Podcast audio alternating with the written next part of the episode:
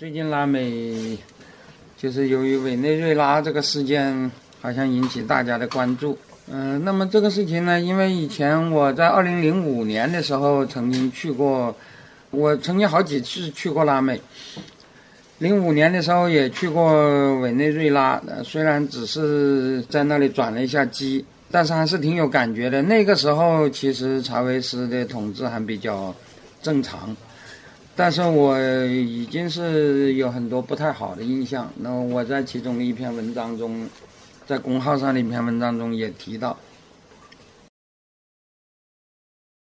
委内瑞拉这个案例当然是呃有它具体的原因的。这个具体原因就是查韦斯和马杜罗这两个人执政的这二十年，的确是做了很多倒行逆施的事儿。那么委内瑞拉大家知道，查韦斯。本人是一个军人出身的，他在军队里头待了十七年，而且他曾经搞过军事政变，是吧？但是失败了。他本人当然不能说是一个呃非常信仰宪政民主的人，不过他一九九八年上台，那的确是民主选举上台的。他曾经搞过军事政变，但是呃失败了。他并没有因为搞军事政变，呃成功上台。他上台这个事儿，其实说明了委内瑞拉。基本上还是有民主制度的。那么就这个问题，现在有些人也提出异议，说这个委内瑞拉从来就没有过民主制度，呃，委内瑞拉的民主只是政党分赃而已。呃，我觉得话也不能这样说，因为你说这个民主的有无，其实很难绝对的讲，是吧？什么叫做有民主，什么叫做无民主啊？我经常提想到那个，呃，四九年以前。那个楚安平先生有一句话嘛，啊，说我们现在向国民党争自由，自由现在是多少的问题，将来到了共产党那个下面，可能自由就是有无的问题了。呃，实际上这句话的意思就是说，呃，除了有和无以外，还有多和少的问题。你说这个委内瑞拉的民主有多完善、多发达，甚至说有人说他已经建立了美国式的民主，我觉得这可能是讲的过分了。但是如果你说，他一直就是独裁，我觉得如果他真的是一直是独裁，为查韦斯就不可能上台的，因为查韦斯又不是武装夺取政权上台的，他是靠民主选举上台的嘛。而且查韦斯和他之前的那个执政者显然是属于不同的那个政治倾向的，那他们都可以上台，那就说明他还是有那个左右轮流坐庄的那种机制的嘛。那么我觉得，而且用。分赃这种说法来否定宪政民主，我觉得就更没有什么意义了。因为说实在的，政党之间的妥协，政党之间的呃联合吧，呃或者妥协吧，其实说穿了，在代议制条件下，实际上并不是这几个政治家的妥协，而是这几个政治家所代表的选民群，这几个政治家所代表的利益群体之间的妥协。这种妥协，老实说，其实往往。正是宪政民主成功的表现，是吧？你不能说宪政民主就是，呃，两个党一定要你死我活才行，妥协了就不是民主了，哪有这种道理啊？是吧？所以我觉得，呃，委内瑞拉这个国家，它和很多拉美国家一样，独立了以后一直政局长期不稳定，多次出现过军人独裁，呃，在五十年代它就出现过那个军事独裁，但是在一九五八年。其实，在拉美的那个军人政权还政于民的这个潮流中，委内瑞拉算是比较早的。呃，一九五八年，他军人政权就变成了文官政治、政党政治，是吧？而且就用竞选的方法，呃，来来来，到现在已经几十年了。当然，这个竞选有那些制度安排上的问题，是吧？就是三权分立的那个呃权力架构，可能并不是呃那个制衡，可能并不是太好。但是你总体来讲，应该说，在查韦斯上台的那个时候，委内瑞拉是有民主的。即使后来查韦斯越搞越糟糕，甚至到了现在马杜罗现在这种状态，你也不能说委内瑞拉就变成了一个就成功的变成了一个集权国家，是吧？尽管马杜罗现在显然有这个意思了，委内瑞拉现在的这个僵局啊，我觉得就是很关键的。如果搞得好了。马杜罗下台，很可能委内瑞瑞拉会有一个呃另外一个好的开端。但是如果搞得不好，马杜罗可以把这个反对派镇压下去以后，如果他成功的完成这一步，那他真的就有可能从原来的民主左派变成民粹左派，又再变成集权左派了。呃，我并不否认福利国家如果搞得过分会有问题，但是，啊，委内瑞拉的这个情况是，在他从民粹左派向集权左派的过渡中，他实际上这个福利已经成了不是用来照顾穷人，而是用来维护皇权的手段，是吧？讲的简单一点，就是福利分配到了马杜罗时代啊，已经变成是，不是说那个。按需分配，就是穷人就应该可以得到照顾，而是他把整个国家搞得资源非常困乏，然后这所有的物质都控制在他手里，所有的人都得靠他的分配生活。这个时候，他就可以用分配来实行集权统治了。讲的简单一点，就是你听我的话，你就有饭吃；你不听我的话，你就什么配给都没有，是吧？那你就得饿死。那这个东西就已经变成是所谓的。早就有人提到集权主义的一个逻辑，既不是按需分配，也不是按劳分配，而是什么呢？不服从者不得食，就是按对我的、对皇上的忠诚度来分配。就是这个分配制度已经不是照顾穷人的手段，而是犒赏保皇者的手段。就是谁拥护我，我就给你分多一点啊；谁不拥护我啊，我就不给你分配。其实，如果搞到这一步啊，就离废除宪政已经不远了。因为假如他能这样做，他就不依靠你的选票了。你敢不投我的票，我就把你饿死。那如果是这样的，谁还敢不投他的票啊？那如果是这样，他当然就不会在乎你的那个，呃，你是不是真的支持他什么？那他就不管了。就在我们在古巴期间，一月二十四号，古巴就开始进行所谓的宪法公投。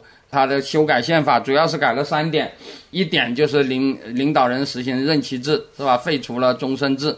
第二点就是承认私有财产，呃，不再搞共产了。第三我忘记是什么了，呃，那个选票上只有两种选择，一个是 C，一个是 No，就是赞成还是不赞成。他的选举也很有意思啊，这个层层动员，满街都是那个政府的标语。就是 C C C，也就是说赞成赞成赞成贴的那个标语，这个标语上面写的就是我投赞成票，是吧？然后说呃，为了什么呢？呃，为了社会主义，为了革命，为了我的家庭啊，为了我本人。然后说是啊，就说那个是呃为这个，我想啊，就是你看看他的这种投票方式很社会主义，但是他其实是用社会主义的方式在摆脱社会主义。那个投票站也非常有意思，我们去看那个投票站，有几个少先队员在那里。你投票了以后，这少先队员就嚓给你进那个，给你进一个队里，是吧？他那个队里跟中国还不太一样，中国的队里是这样的，他是这样的，那个挺有意思。而且我们在一处农村看到的一个投票站更有意思，他这一个。中国援助他们一个救灾救灾帐篷里头，上面还有四个字“民政救灾”。现在也在那里搞那个投票。我想古巴将来也会有一些变化。古巴的条件其实是非常之不错的，不过古巴的变化跟我们正好是相反了。这个我们在废除任期制，他们在他们在实行任期制。呃，所以我觉得这个拉丁美洲啊，这个。呃，的确有很多呃呃使人感到非常有感触的地方。那么我本人大家知道，原来是搞中国古代史的，和这个外国现当代问题啊，应该说是八竿子打不着。但是其实要说起来，我关心马来西亚或者说马来亚吧，因为中国在邓小平时代以前是一直不承认马来西亚的，已经有很长的历史，在文革期间。呃，中国那个时候，呃，什么可看的书都没有，是吧？什么报纸、电视什么都非常之单调，除了八个样板戏，其他什么都没有。但是那个时候，中国能够听到一些，呃，所谓的外国的电台，呃，主要就是，呃，其实是设在中国的几个那个东南亚共产党的电台，是吧？那个泰国人民之声是设在。嗯，昆明的，呃，马来亚革命之声是设在湖南的。那个时候我们都不知道，还以真的以为是设在马来亚的。我们插队的时候，经常听他们的广播。那个时候，我们当然也是属于被洗脑的一代了，都是有世界革命情节，嗯，很想去解放全人类，而且都认为我们插队做的那种日常的劳作就是世界革命的一部分，所以那个时候就经常听那个马共的广播。马来西亚的一个特点就是它是由东西两个部分组成的啊，西马就是马来亚。在地理上就是马来半岛，东马来西亚就是世界第三大岛加里曼丹岛的北面那一部分啊。从以前我们不承认马来西亚的时候，把这个地方叫做北加里曼丹。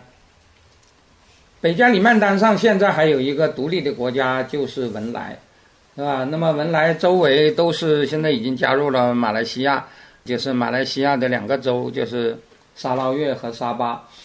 那么这两个州加上西马的十一个州啊，马来西亚现在一共有十三个州，其中西马的十一个州原来都是苏丹国，是吧？我我后面就会提到。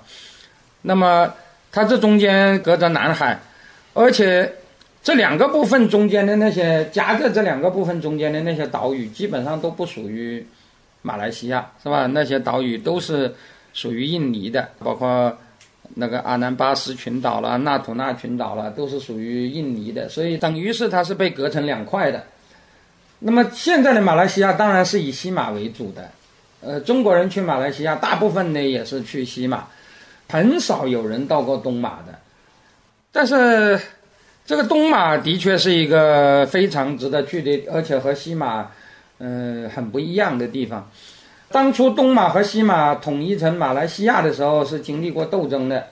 东马很多人是不愿意的，所以当时为了达成妥协嘛，规定了东马的高度自治。所谓的高度自治，甚至达到了有点类似于我们现在所谓的一国两制的地步。呃，一个特点就是西马的人到东马去是要办通行证的啊，就有点像那个呃中国人到港澳去也要办那个，呃，他们就直接叫签证。呃，而且你持马来西亚签证，你也不能直接到东马去，你要单独办另外一个呃东马的入境证。东马的所有机场都有口岸的，不仅对外国人，也对西马的呃公民。某种意义上讲，也可以说是高度自治的那么一个地方。而且它的民族构成呢，成那个都和西马有很大的区别。西马大家知道，马来人是。呃，是主人了，但是东马的马来人是很少，东马人马来人比华人都少。当然，华人也不是最大的民族，华人是呃第二大民族，但是华人是最起作用的民族，因为他的第一大民族就是那个马来人来到之前的那种土著，是吧？那个就类似于什么波利尼西亚人呢，什么澳大利亚的毛利人呢那样，那非常原始的，是吧？都是住在那个长屋里。而且都是一直到现代都还是猎头民部落，那个基本上是在森林里头不出来的。那么这些人不是一个民族，凡是这些原住民本身区别都是很大的，是吧？他们的语言都不能互通的。但是外界人往往用一个统称来形容他们，比如说美国，呃，比如说美洲。啊，我们把土著都叫印第安人，实际上，当然这个词现在已经没有什么人说了，因为本身也是一种政治不正确嘛。但是实际上被称之为印第安人的那些人，可以说那个是千差万别的，是吧？语言光语系就有七八个之多，不同的印第安呃族群的那个语言差别，要比欧洲的不同语言的差别还要大得多，啊？只是外界认为好像他们。外界之所以认为他们差不多，是因为外界不懂，